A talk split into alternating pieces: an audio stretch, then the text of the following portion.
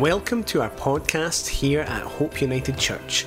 To access the live stream of our services along with other resources and information, please visit www.hopeunited.org.uk. Well, we're in the high priestly prayer. We missed, I missed last week. We've been in this for months now. Uh, uh, Jesus here now. We're at part three. Jesus praying for all believers, this astounding, fateful night, the, the, the night before his passion, where Jesus will be arrested. We have been in this since January, I think now, where we, we started at the end of John 13, uh, through Judas's betrayal, and then Jesus with this, uh, final discourse, and then eventually this stunning high priestly praying for the disciples and, and, and all believers, uh, the, the true Lord's Prayer.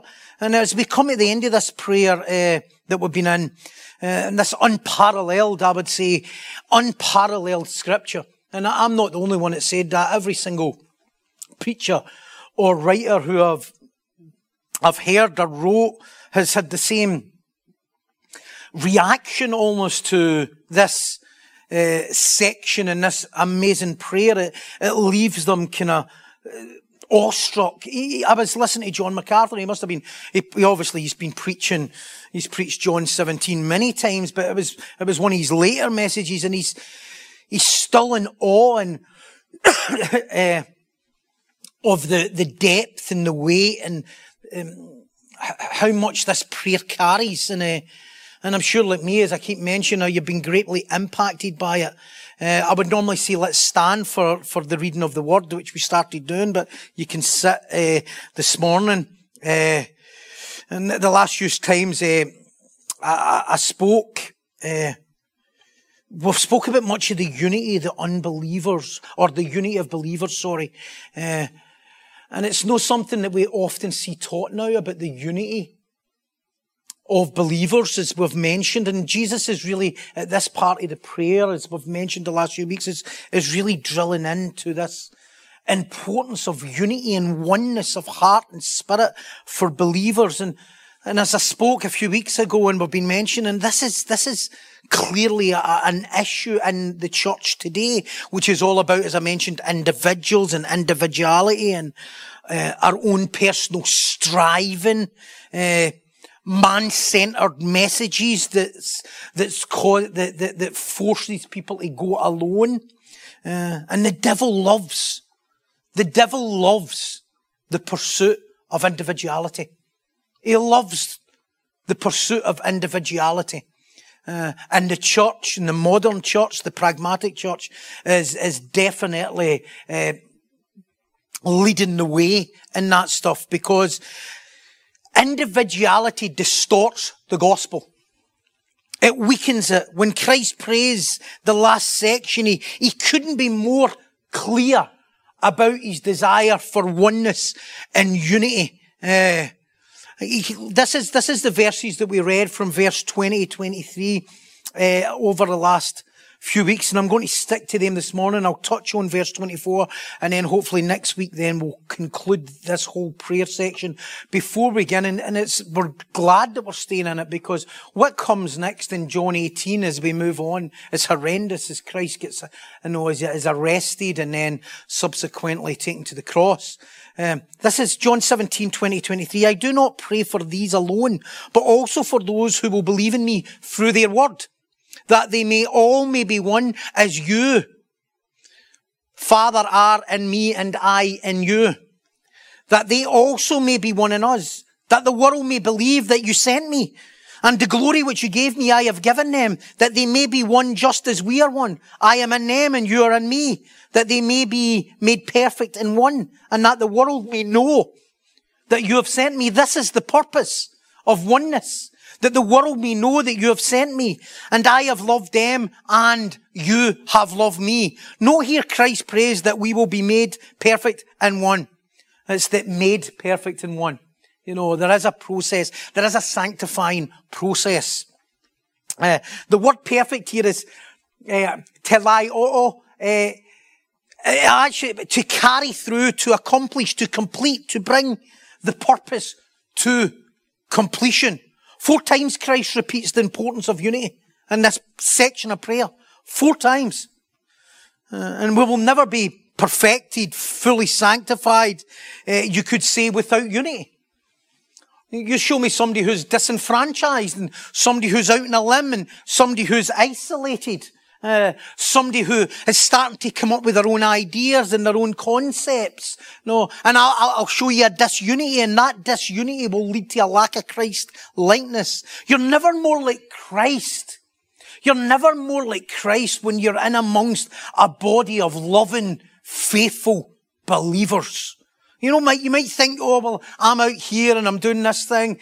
No, you're never more like Christ when you're amongst one another as a body of believers with one heart, one soul, one mind. Uh, and because of this obsession in the world, which seems to have been getting worse and worse in the last 10, 15 years, this obsession with individuality, this, ob- my ears just ringing there, this obsession with individuality, this, this obsession with finding your own niche and your own ideas and your own identity. That's what the church teaches and it, it appeals to that selfish, self-centered desire and the human tendency to, to want to be in charge and want to be the captain of their own ship. And it's, it's the polar opposite to everything that Jesus teaches.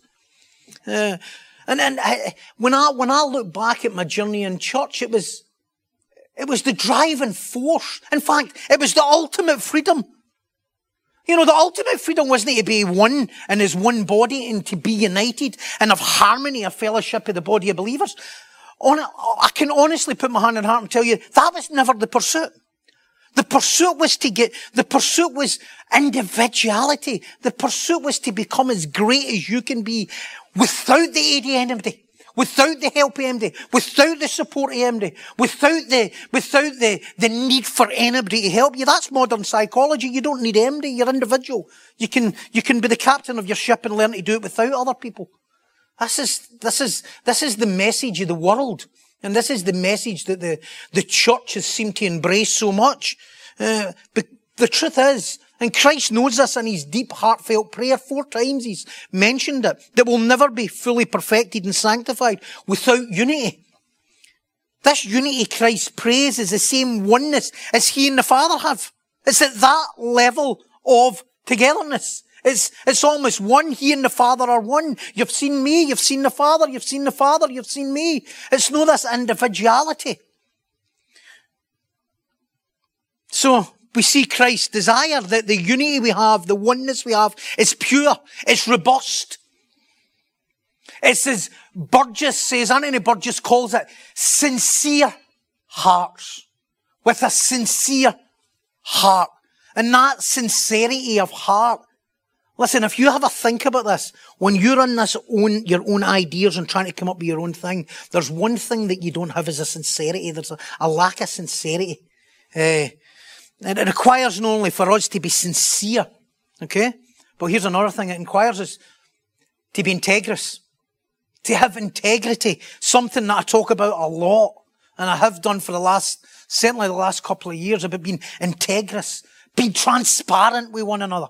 There's nothing worse than someone really, you know, when you feel sto- see when someone lies to you, it's like stealing, isn't it? They steal from you. You're just going, I know you've not said that. And it creates this, what we would call a suspicion gap, because there's a lack of sincerity, there's an exaggeration, there's a, there's a fumbling, there's a, a, a, a lie, no, and, and amongst it, uh, and, and it kills. Do you know what it kills? The bond of trust. The bond of trust. It truly kills the bond of trust. I wrote something last week uh, in a post, and I, and I wrote this. Uh, I, I don't know if it's word for word, but this is what I wrote. Trust is certain absolutes that are non-negotiable. Love, transparency, and accountability. If one of these is absent or even sporadic, then no relationship will be robust or free flowing. That's what I wrote. If that, if there's certain transparency going, no, it's missing, and you know it, And, and, and the more you have these bonds of deep, meaningful relationships, the more you can spot it. It's discernment. You can spot when it's not genuine. And the more genuineness you're round about and the more, no, and of course it does take time to build robust relationships. But many, many people are no, don't have those robust relationships because there's a lack of transparency. There's a lack of honesty. There's a lack of truthfulness. There's a, and therefore it creates this whole lack of freedom amongst believers. Uh, and if one of them is absent or even sporadic, you know, sometimes we can tell we white lies and we think it's not affecting. Somebody said something to me the other day, a brother in Christ. This was a few weeks ago and he said something. And it was only a small thing. But I knew they weren't telling the truth. They, they said after it, you know what, I don't know why I said that. I says, I don't know why you said it either. I says, but it wasn't helpful. Uh, and, and, and I, I, spoke to my brother in Christ and I says to him, I says, we ought to care about each other more. We ought to care about each other more, not to lie like that, even if it's only a wee white lie or a wee thing. You know what it's like maybe with your child or your son or daughter and they just withhold stuff and you just go, you know what, I've got a trust issue here now. There's, there's something missing here. I'm going to have to keep my eye on you about a lot. I'm going to have to keep my eye on you because I'm not sure that you're going to do the right thing. And the father never had to, the father never had to look upon Christ when he was walking the going, oh, I'm not sure if he's doing the right thing there. I'm mm, not sure. He said that and he done that. He said that and he never done that. Somehow, we do that with relationships, no realizing this has got a shocking effect on relationships. This has got a shocking effect on the unity and bond, a oneness, a fellowship. Any relationship that lacks these will, will cause the union to be weakened. That's why Satan's a father. He lies. He loves you to lie. He loves you to withhold information. He loves you to be no transparent with your brothers and sisters in Christ. That's why it was very important that as I stood up here this morning that I just, I spoke clearly about what's no political. Because we end up getting caught up in these things. And before you know it, we get into the, the discrepancies and the nitty gritty things that don't matter that don't really matter. We might have different opinion about some things, and that is absolutely fine. But see, the fundamentals, they're the things that matter. And what, as what I shared this morning, as I was studying the Word, and I really felt compelled through the Holy Spirit as he, as I was going to lead into another thing that, you know, I had this almost Selah moment, and I'm so grateful because, because I've, I've had a head cold and I've not been feeling great, the concentration of reading the Word's not been as, as good as it could have been.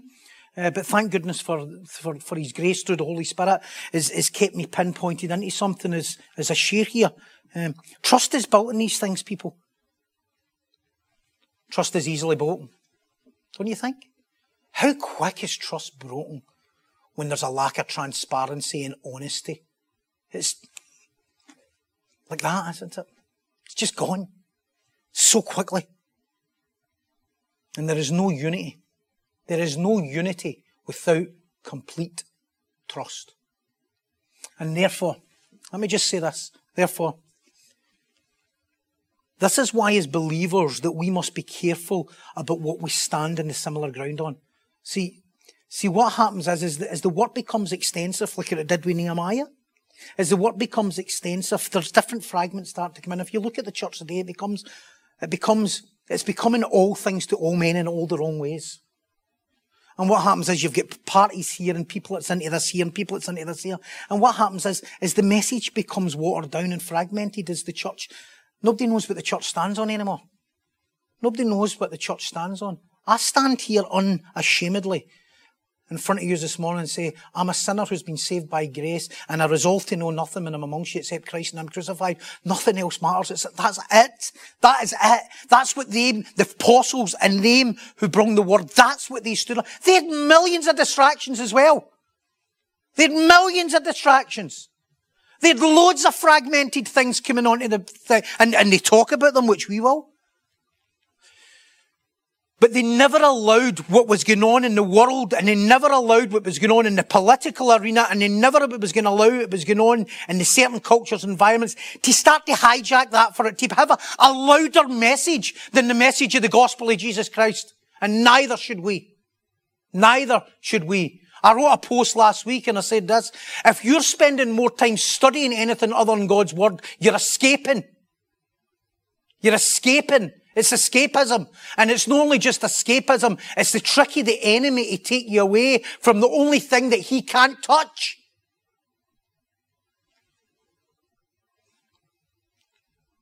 Of course, Christ's prayers are made perfect. We know that. So yes, it's a work in progress in order for unity. But truth, to stand in the truth is, is the strongest relationships that we can have. We can have different opinions about this and that, and your relationship won't be strong.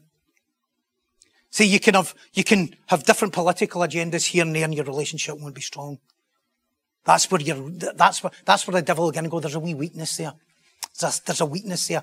He, he, he's a conservative and he's a liberal. You know, he's, he's this and he's that. He's a, he's got this belief and he's got that. He's passionate about this and he's passionate about that. And that's okay to have different passions. And they're the things that will fragment us. They're the things, they're the things that will cause disunity. They're the things that will weaken the body. And the devil loves where there's a lack of that, a lack of oneness. Because it instantly weakens the strength and the bond of unity. What causes these fractions? You could ask. Selfish ambition. Selfish ambition. Carnal desires. A pursuit of one's own wants. How can we have the same message?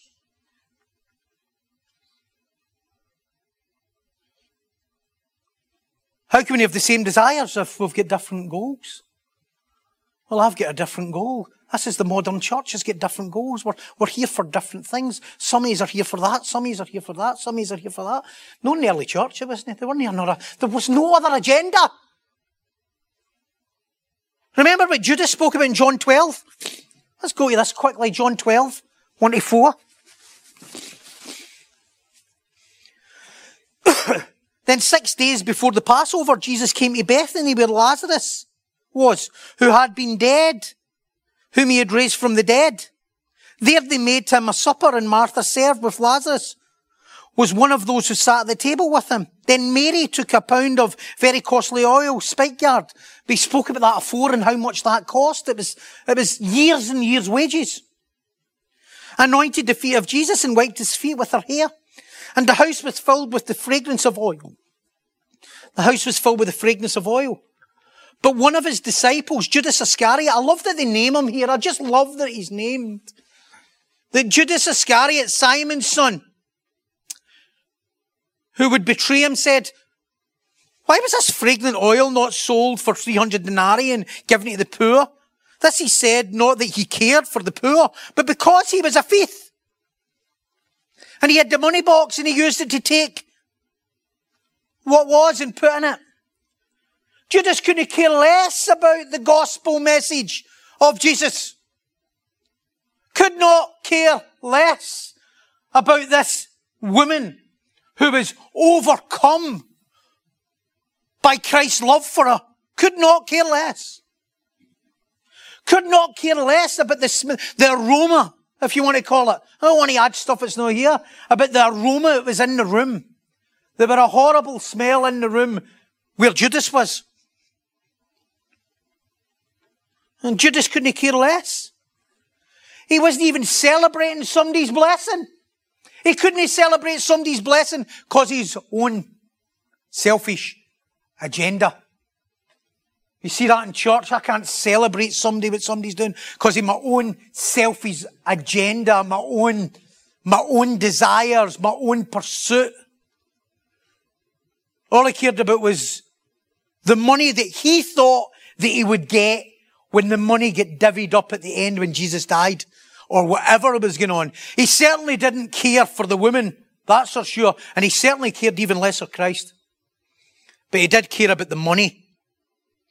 He wasn't interested in oneness or unity or celebrating. All he could think about was his own loss and his own hardship.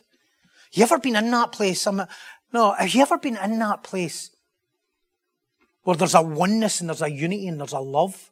You know, I remember very early on in my, my walk with Christ, the level of depraved, the, the, the, resentments, the, the, the bitterness, the jealousy I had, the, the lack of being able to celebrate my brothers and sisters in Christ because I had all this warped sense of rejection and abandonment going on in my life that I couldn't celebrate my brothers and sisters because somehow it was weakening me. And see, when you look at it for what it really is, it's just a lack of Christ.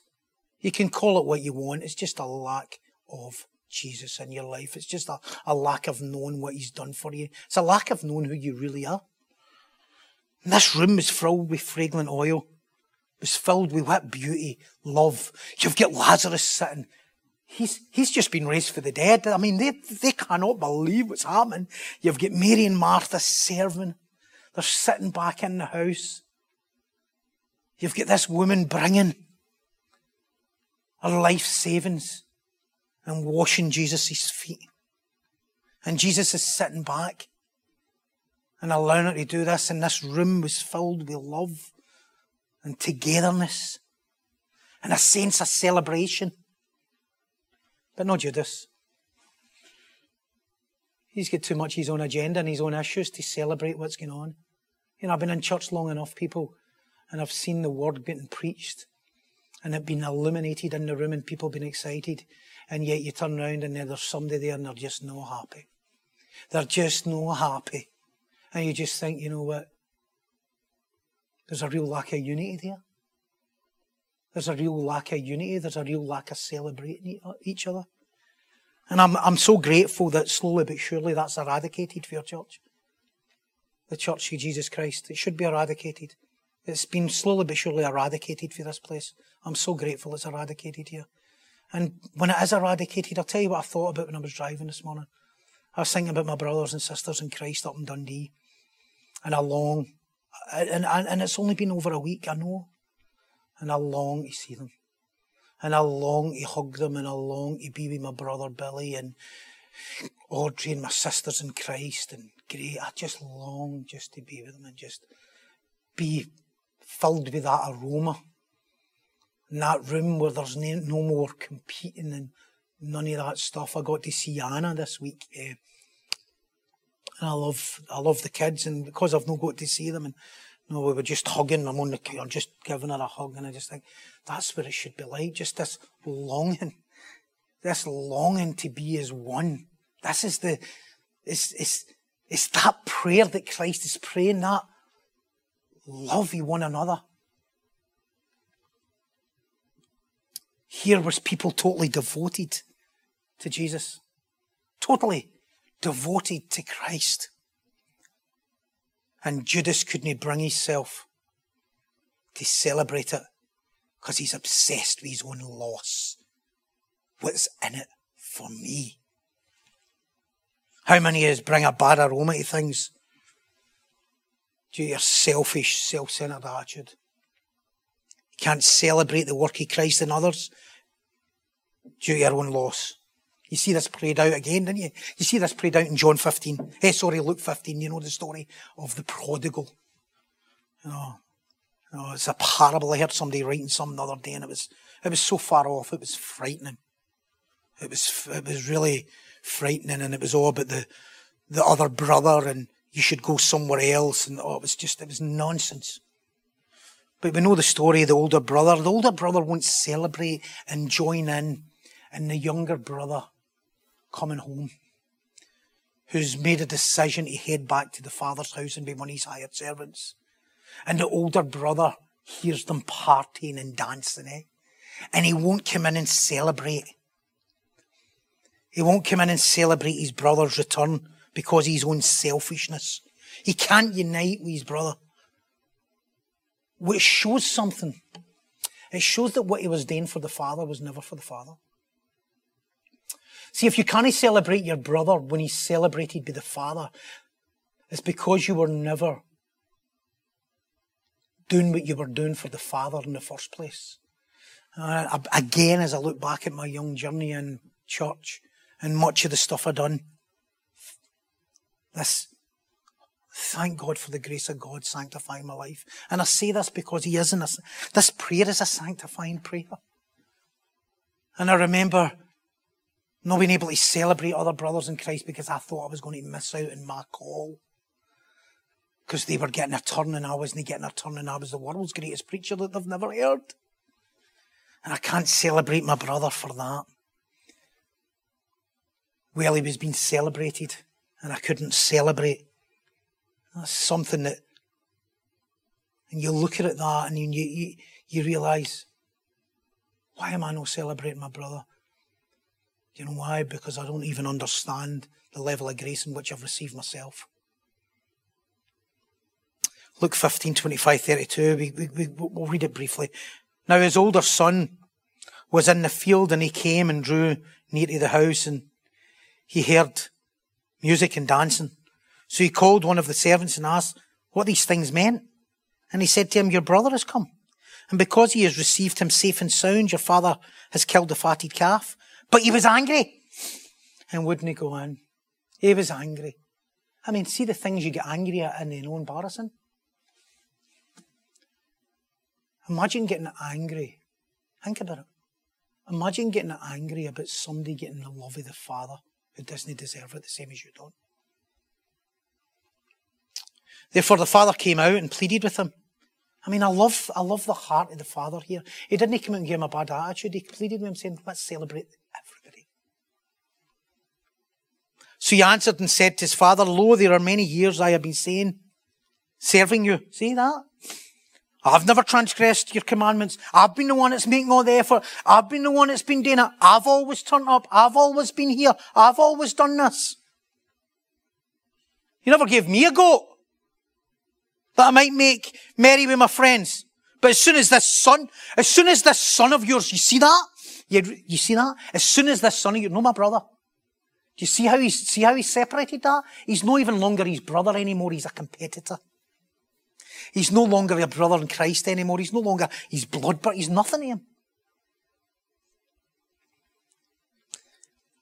You've devoured uh, your livelihood with harlots. You killed the fatted calf for him. And he said to him, Son, you are always with me.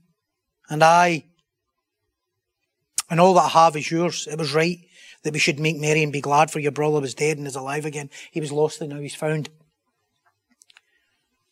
And the brother can't celebrate because his motives were not to serve the Father in love, but to gain acceptance and approval by performance was the problem. And if you don't know you've truly been saved by grace, you will struggle with others who are received for doing way less than you. It was by grace you were saved, what? Not by works that what? You would boast. Ephesians 2. Is that not the case that we actually forgot that there is nothing in us good except which is in Christ? Is that no the, is that no the whole point that we've lost the whole essence of the gospel? is our gratitude no lost when we lose the whole essence that we were saved where we were dead in our sins and trespasses? Is that no really at the essence and the core of our bitterness? Is that the case, which is then that what we do in the flesh can not lead to any goodness? How can we do anything in the flesh that would lead to goodness when there's what? There's nothing in us good except which is in Christ, yet we still think we can perform. We still think we can be individually brilliant. No, we're ambassadors of Christ. The same Christ that rescued you as a sinner it's the same Christ who's shown grace and mercy to others. Yet due to this battle of the fittest, claiming your blessing, pursuit of success, we turn God's house into some competitive pursuit, like some spiritual Olympics, pursuing selfish ambition. Let me just add, when you're in your work or with your family, you're really representing me. You understand? When you're with your family, when you're in your workplace, you're representing me as a brother and sister in Christ. That's shocking, isn't it? Does that know a bit scary? So let me ask you a question. How did you get on this week? Did you represent your brothers and sisters in Christ well? Did you represent me well? Did you represent me as if you were one with me? Likewise, did I represent you as if I was one with you in my pursuit this week? See, each of us individually represent us all. See, this is the, this is the opposite of what the world teaches. We are one in Christ. Every believer represents every believer in every sphere and atmosphere and hemisphere and environment what they are in. Everything.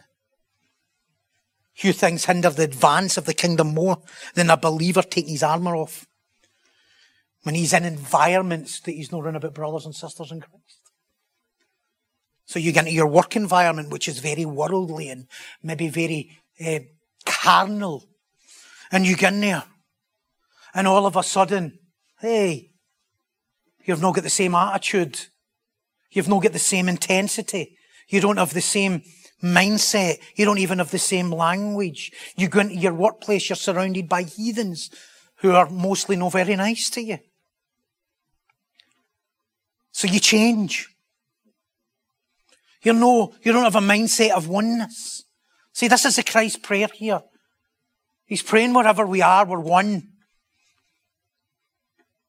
We have this Christ likeness, sameness, wherever we are. So here you are in your workplace and I bet you don't think I'm representing I'm representing my sister in Christ here. I'm representing Pastor Mark here. Pastor Mark, I'm representing you. I'm on a roof. I'm talking to a woman. My integrity's out the window. I don't have the same grace or love or compassion. And what should be in our mind is this oneness. I represent every believer. But that's not what you're thinking, is it? That's not what you're thinking. You're just thinking, my flesh is rising up here. I just want to just go mental, or I want to correct him, or I want to cheat, or I want to lie, or I want to hide. Because you're not in an environment that's not surrounded by your sisters and brothers in Christ. But Christ prays that when we are there, we would be one. And the world would know that we are one. That you just sound the exact same as Christ there, as there, as there. So it should matter not what environment you're in, we're always representing Christ.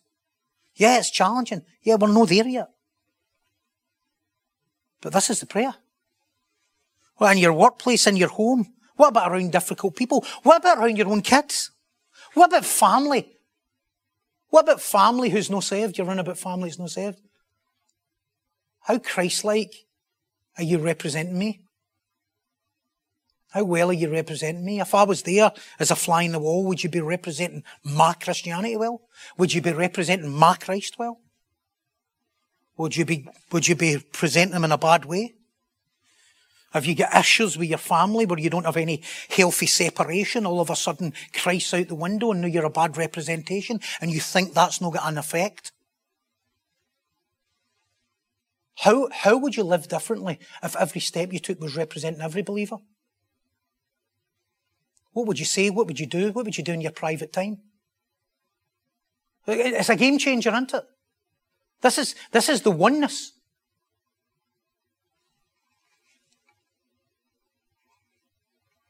How do you all fare in these things? Is it a wonder it's not in those environments that we see least change? Is it no wonder that in those environments it's least Christ-like? The environments where, where, where you're getting a familiar were you getting your, your, your, your carnal family? And it doesn't represent Christ very well. Because all of a sudden you change. Or you've no freedom for them. We all represent Christ in every environment we're in. And that means we represent each other. It's some of the most dysfunctional relationships that are amongst your own family. Where does so much strife come from in the church? Is it not among families? who seem to forget that we are now all one in Christ. Trust me, I've put out many, many fires where I've had families more united against Christ than they have been for their brothers and sisters in Christ. You go to any church today that's no standing in God's word and challenging and honouring communion in the right way, and you're going to see posses of mafia families thinking that they can railroad brothers and sisters in Christ. As if somehow that bond that they have, that blood bond, is somehow greater than the bond of fellowship of believers, and it's not. This is why Christ says, My brothers or sisters are them who do the will of the Father. He's even saying it himself. He's, he's like, We're all one. The devil loves to get in among families because he knows many have real weakness when it comes here. Because it tends to be the place where you'll least act like Christ. Isn't it? Listen, it's in the areas we are not surrounded by our brothers and sisters in Christ. We need our greatest faith. That's really what it tells us, doesn't it? It's where I need my greatest faith. It's where I need to be most prayed up. It's where I need to be truly ready as I get into my workplace or into the marketplace or into environments or into my family who are not saved. That I need to be full of faith in those places. This oneness of heart and spirit must be something we desire. When Jesus says greater things you will do because what? I go to the Father. well, you, the charismatics believe it means greater miracles and greater manifestations. It's not. It's just, it's greater souls won. As we bring the gospel message. In Acts, when believers were scattered through persecution, do you know what it caused? The gospel to be taken into new areas. And more people won for Christ. It seems to be in the modern church at times when people get start, scattered and persecution comes, the gospel gets weaker. It's the opposite. It seems to just peter out. Paul wrote to the church in Corinth, and I've been reading this as I've been preparing and felt that through the Spirit led us to this. It's wonderful. You know, and I just think that maybe when we finish John, maybe, who knows, I keep changing. Maybe when we finish John, that just because of my love for Paul and his writings, I, I don't know, and maybe we'll go back in and I think we'll maybe get through Corinthians because it's, it's so timely. It's, the whole word's timely, but Corinthians is just astounding. And I love this. Paul's writing to the early church, he's writing to the church in Corinth. And at the time, the church in Corinth, without getting into detail here as time goes, you know, they, they, they have, they have heard the gospel, but what's happened is they've started to have individuals who are now coming up with other ideas. And it's not necessarily all bad ideas. Would you hear what Paul, and it's, the, verse before is a word of warning, but I'll get to it in a minute. Uh, but let me just read for verse 15 here. For though you might have 10,000 instructors in Christ, yet you do not have many fathers. There is a problem in the church, people. We've got loads of people instructing and sorts of stuff, but no many fathers. We have loads of people, believers, expertise in this area and little expertise in this area and smart in this area and want to share their knowledge in this area. But no fathers. No fathers who keep the main thing the main thing. As, as the senior pastor of this house, I'm the father, one of the fathers of this house, and my purpose is to keep the main thing the main thing. And when we start losing that in the church, we are in trouble. For though you might have 10,000 instructors in Christ, yet you do not have many fathers. For in Christ Jesus I have begotten you through the gospel. Therefore I urge you to imitate me. And then he goes on and says, for this reason I have sent Timothy to you. I love that he sends Timothy to the church in Corinth. Because he doesn't send a smart guy who knows everything about everything. He sends a guy who knows the gospel. He sends a young guy who knows to keep the main thing the main thing, which is the gospel. He knows he's a man after his own heart. He knows that Timothy is young. He knows that he knows that Timothy doesn't have a wealth of experience in every area of life. He didn't say, I'm sending you the most experienced guy who knows all the political agenda. I'm going to send latest guy who knows all the lowdown and lockdown. I'm going to send latest guy who's a genius when it comes to medical vaccines. No, he sends somebody that knows the gospel because that's the problem. For this reason I have sent Timothy to you, who is my beloved and faithful son in the Lord, who will remind, what's he what? What's he there to do? I'll remind you of the ways in Christ as I teach everywhere in every church, but I will come to you shortly if the Lord wills. And I will know not, and I will know not the word of those, listen to this, who are puffed up, but the power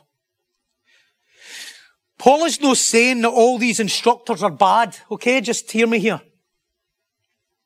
However, they're not all spiritual fathers.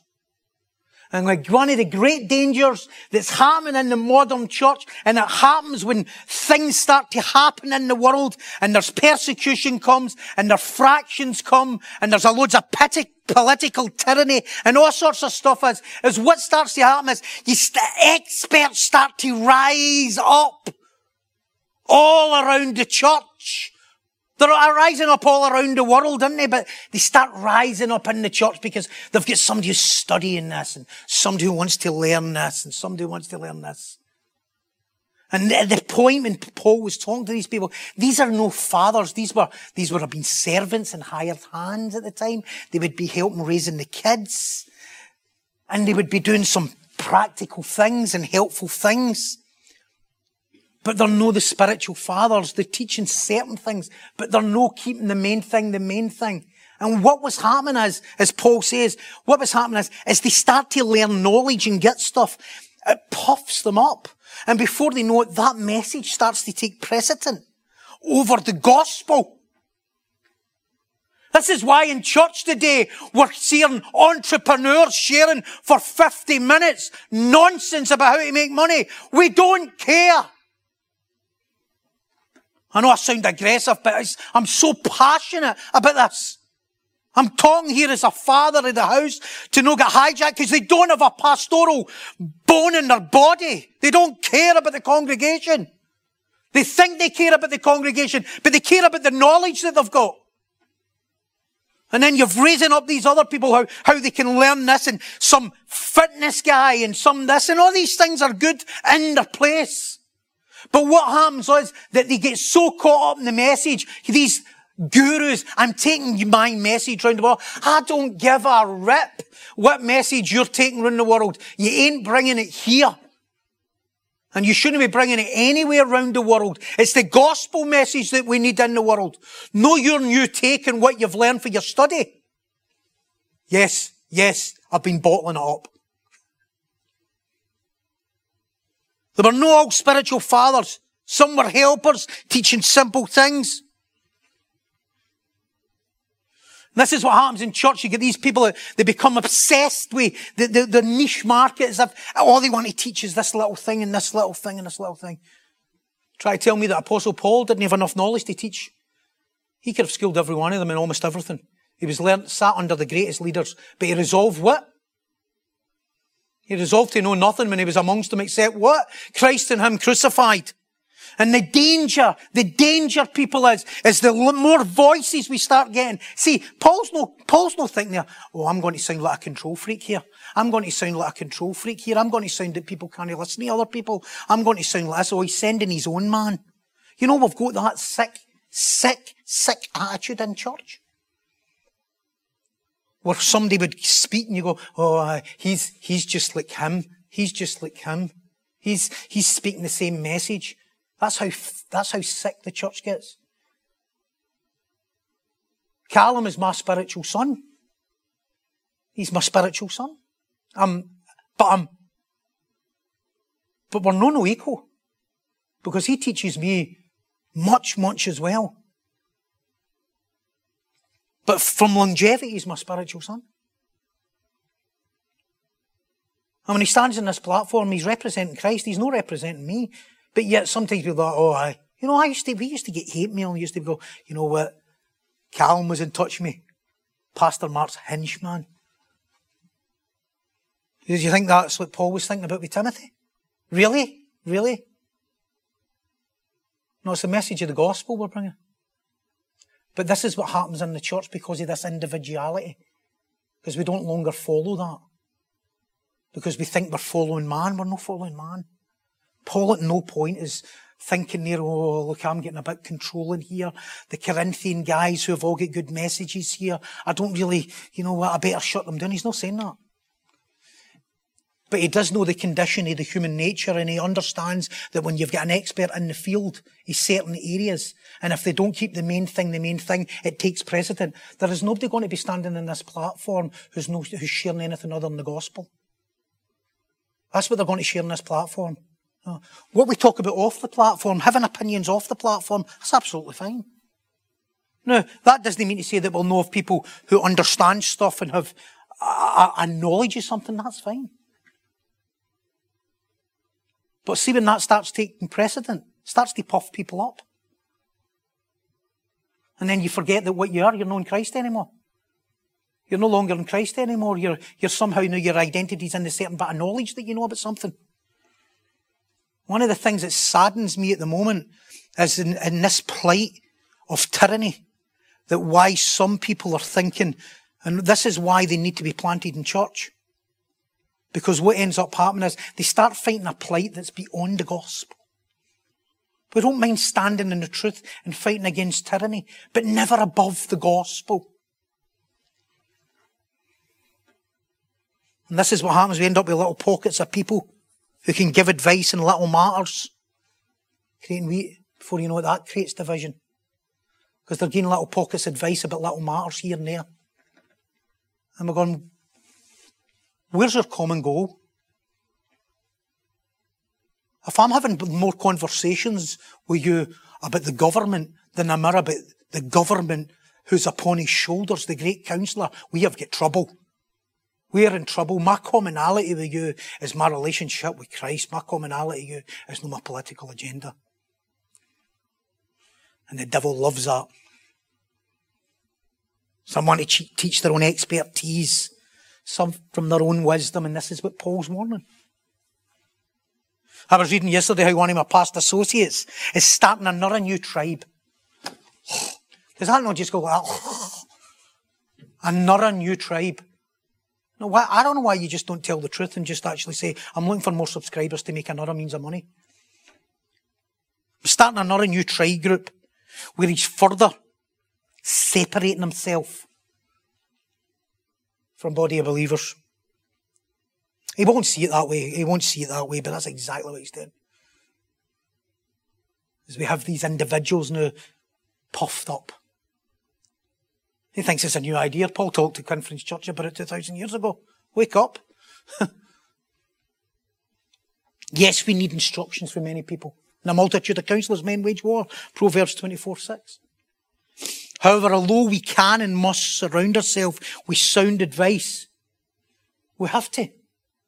and I think the church has shut off a bit for that as well. They've went the other way. We must note that Paul says there are few fathers. There are few fathers. And as the church continues to fight, or many don't fight, We're losing keeping the main thing the main thing.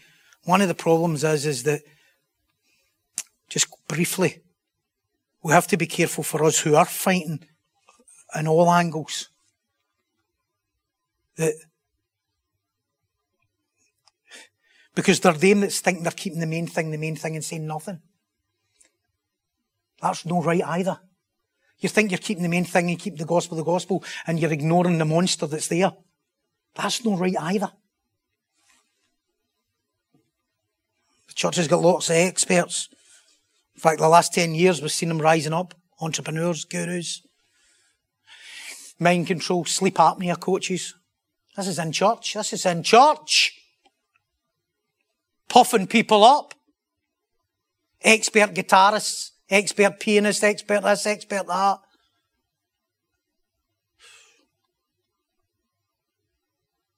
But many of them then fall into the trap of becoming obsessed with their talent. It's a problem. One of the saddest sights in church is that the, that of the lonely self-absorbed evangelist. Eh? Is it not?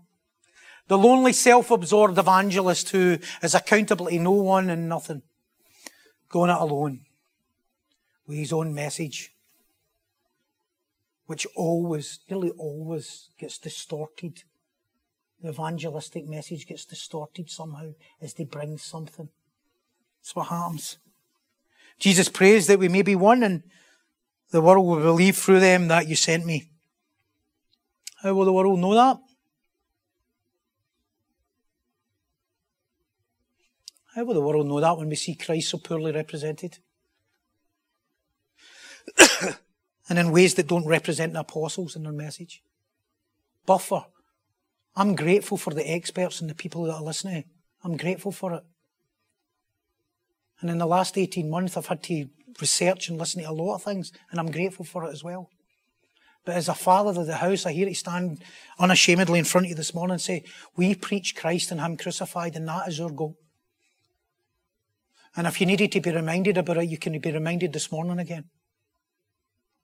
Because when you lose that, you've got nothing. Never has there been a greater attack in the simplicity of the gospel message. Never has there been a greater attack in the minds of believers, even them who love to stand in truth.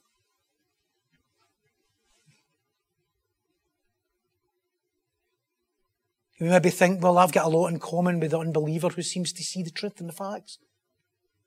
You've got a lot not in common with them, let me tell you.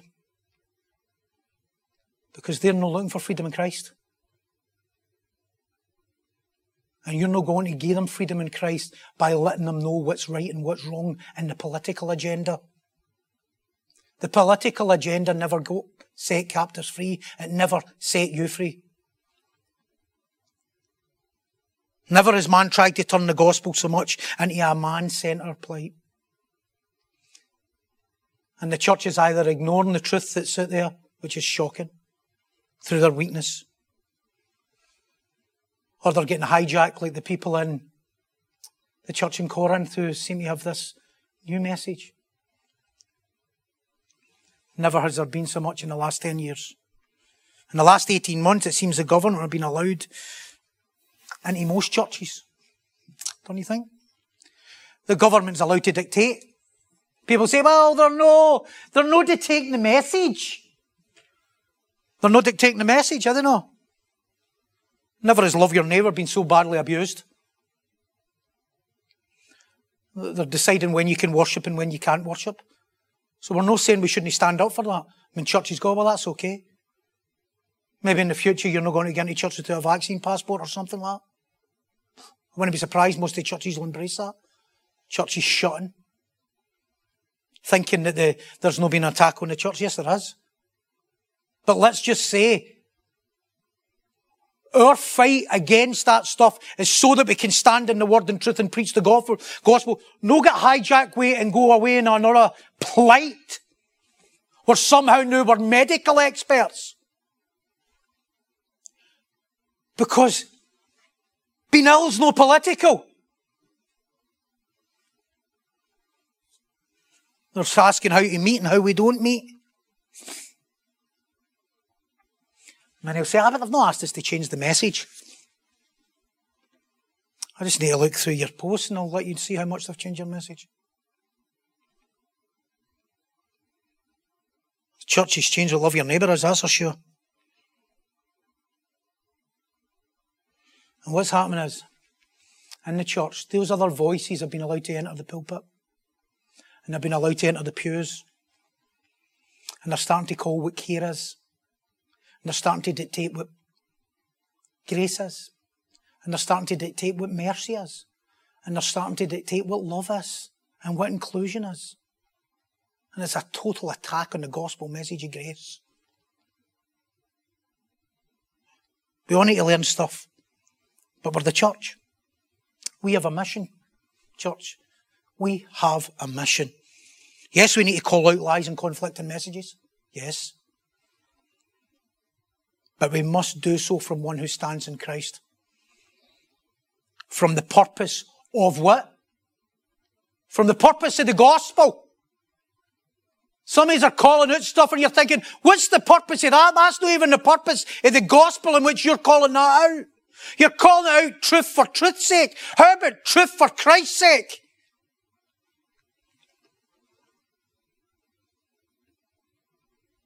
Listen, the devil couldn't care less whether we spend all our time marching for freedom passports. He could not care less. You might care and that's okay that you care and you might want to educate people as part of this learning and that's good. And as important as they are, we have to be careful that we don't allow what happened to the Corinthian church is that somehow we lost the message. Listen again to the words of Paul.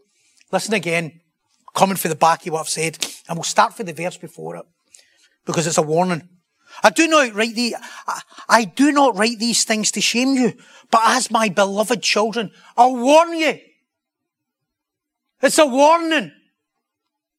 For though you may have 10,000 instructors in Christ, that you do not have many fathers. For in Christ Jesus I have begotten you through the gospel. Therefore I urge you, imitate me he knows that's the only thing that preserves the gospel and the message. For this reason I have sent Timothy. For this reason I've sent Timothy. People, for this reason, I'm no sending the next political expert to you. For this reason, I'm no sending the next scientist who's got low down in figures. Okay? For this reason, I ain't sending the next update Therefore I urge you, to imitate me. For this reason I have sent you Timothy, who is my beloved and what son? What type of son?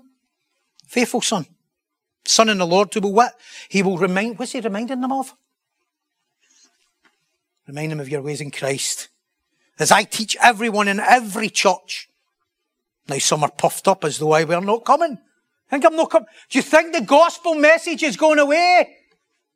Wasn't it amazing as brothers and sisters in Christ and we're getting caught up with other stuff that one of you as a brother and sister in Christ steps in and say, can I remind you the gospel?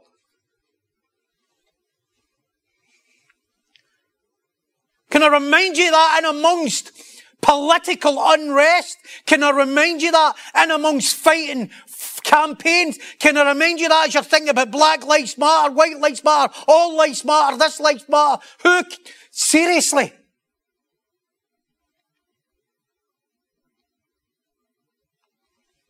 He's letting them know that they need to watch. They're no losing the very purpose. The gospel message. He warns that them that give instruction in areas are getting puffed up. Their messages become greater than the unity of the church.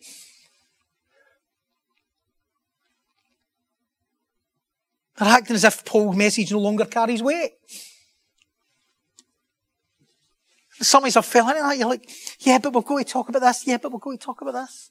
And it's right, we have. But as a spiritual father in this house, we're just having a Selah moment. We're just realigning again and remembering why we're here, why we love each other, why, why we exist.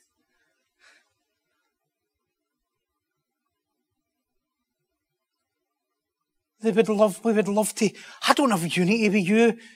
I don't love, I don't love, you know, I was speaking to Fraser. I, my dear, dear brother in Christ. And what unites me with him is a love of the Word. That's what unites me with my brother. I love him for the Word. I love a relationship with the Word. That's what I love. It's not my relationship with him that we see the lies. It's not the relationship that I have with him that I see that we're, we're, we we see the, the agenda with the numbers and the vax and the unvaxxed and the passports. That's, that's, that's, that might be something we have in common. That might be a truth that we see. But it doesn't bind us. It doesn't, it doesn't elevate us. It doesn't elevate Christ. They're acting as if Paul's message is no longer carries weight. as if it isn't coming back. To, I'm looking as if he's not coming back. Paul's desperate. I'll, I'll be back. This message, I'm sending Paul. I'm sending Timothy to remind you the message. It's as if what they teach now is all that matters, and this is a problem in the church. We start to teach a new thing as if something else matters. It doesn't matter. Listen, my brothers and sisters in Christ, as I wrap up. As a father of the house here, I tell you that it's vital in times where there are much wars being fought for freedom and truth and facts and justice and political unrest. And many experts have given advice and sharing knowledge, and we're no against it. We must firstly be wary of our own puffed up knowledge and our own message that at times takes over the gospel. But more than that, we must never, never allow certain aspects of our fight to become bigger, to become more important. Paul therefore sent Timothy, no as one of an expert in the field of battle, or a field of expert of culture, but somebody bring the kingdom culture. Somebody echoed the message that happened. Remember with the laying on of hands. Don't despise your youth, the laying on of hands when you received Christ. We have to resolve to know nothing. It's hard. It's hard when you're a truth teller. We have to remember that what unites us as brothers and sisters in Christ is the glory of Christ. We have to be determined, Krino. Krino, to be determined to resolve, to fully examine truth, to be standing as one standing in trial defending the gospel. Paul is discernment, he's resolved to not allow any other truth or knowledge to overbear on the gospel. That's what the world needs for believers, people. Some pro jab, some anti jab pro government, anti government. Mask work, mask don't. Pro Black Lives Matter and social justice. Some see the dangers. What we stand on above all is the Word. It's what united us. It's why we came. It's why we keep coming back here. And we must be disciplined people and determined not to allow our puffed up pride to get in the way when knowledge takes over, pastoral care goes out the window. And as we start to lose sight of the gospel and Christ and his work, you know what we're won because of? Because of what Christ did. Let me close with this verse. I will close and times went. We'll continue next week in this verse. However, this tells us more than anything during Christ. Do you know what I've just thought there tonight, people? in the last two weeks and I've been feeling good and well and different things. I'm in my element here. I am in my element because I'm standing in the gospel again. And I know that's what people need. And that's what this congregation needs. We need the gospel. They just need the word. Let me close with this verse, which I'll continue as I say next week. However, it tells us more than anything. Christ's prayer about his love for us.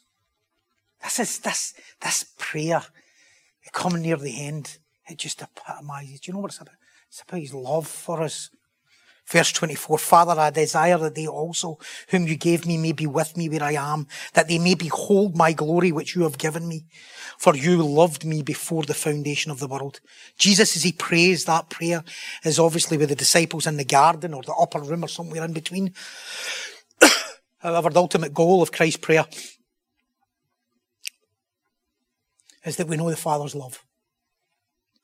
The greatest desire is that we will see Jesus. Jesus' greatest desire is that we'll see him in all his glory in heaven. That we all whom believe and have been chosen will know, live only knowing Jesus the man, but to see Christ in all his glory. And not only that, but to continue to live in that perpetual state. The glory we will see in Christ. Will, you know, when you go to heaven, you see the glory of Christ. Do you know what it will radiate? How much the Father loved them and then how much the Father loved us. The glory we will see in Christ will show the Father's love for the Son. But as Christ prays it, it'll also show his Father, the Father's love for us. Jesus in his prayer wants and desires above all that we see the Father's love for us. And that the Father loved him. No greater reward for a sinner. No greater reward for a sinner than to see the full glory of the Father's love in the Son. To see the full glory of the Father's love in the Son. That God sent His only begotten Son into the world to lead us to a place where we will continually, daily, constantly experience the glory of Christ. When you see Christ in all His glory, you think, and He died for me. he gave up everything for me. And I'm seeing the glory of Christ continually in His presence. You see, Christ in all His glory will truly be beyond my feeble words. It's almost feeble as I try and explain this. To know the Father's love, to see Christ who gave up all, to, to see Him as He truly is, yet yeah, he loves us to see Christ in all his glory. You know, the disciples, they seen him in the transfiguration. It was through a crevice. It was almost nothing. And the transfiguration, they seen in part. But as brothers and sisters in Christ, as, as one in Christ, we will behold his full glory. He'll wipe away every tear. He'll not have any tear. Are you kidding? Every sin, every bit of old shame, every wound, every flaw, everything we ever possessed that was ungodly, gone, evaporated in the presence of the ancient days. John said, didn't he, right at the start, and the Word became flesh and dwelt among us, and we beheld His glory as the only begotten of the Father, full of truth and grace. And in that moment, in John 1.14. Jesus, John's talking there about what it was like to walk with the Son of Man. But no, they, they beheld the working of glory. They, they beheld the God man. That's not going to be the same as what we behold when we're in heaven. You're going to see the fullness of his glory. John and the disciples seen glimpses of Christ's glory. But Christ prays and it will come to pass that we will stand in the presence of the fullness of his glory. Paul again reminding the church in Corinth of the greatest thing of all. And I will close with this. 1 Corinthians 13. 11 to 13. This is what Paul is explaining to the church in Corinth. Totally overwhelmed I am at the moment with the power of Christ and our feeble life. Oh, but yet to be with one with my brothers and sisters in Christ in that prayer. Oh my goodness. This is what Paul writes. But when that which is perfect has come, then that which is in part will be done away with. When I was a child, I spoke like a child. I I understood like a child and I thought like a child, but when I became a man, I put away childish things. So now we see in the mirror dimly. But then face to face. Face to face in the glory of Christ. Now I know in part, but then I shall know just as I am known. And now abide faith, hope, love. These three, the greatest of these is love above all things. Brothers and sisters in Christ, brethren, my dear beloved family, above all things, the Father chose you and Christ died for you and is praying for you that you will join Him in the midst of His glory continually because He loves you. Because He loves you. All other things will matter not. In fact, the presence of the Ancient of Days is all that will matter. And we truly will behold the glory. Only them who is loved and called and set apart will ever be able to experience his glory. It's reserved for you who believe. It's reserved for my brothers and sisters in Christ. It's reserved for those whom Christ has chosen. Calvin simply explains Christ praying this. And he asks that the Father will lead them to the uninterrupted progress to the full view of his glory. What a promise and what a saviour. Let us remember whose we are and the message of hope to the world that seems to be desperate for some other means to gain. And this is why we preach Christ, people, and Him crucified. Amen. Thank you for joining us for our podcast here at Hope United Church. If you'd like to get in touch or for any more information, please visit www.hopeunited.org.uk.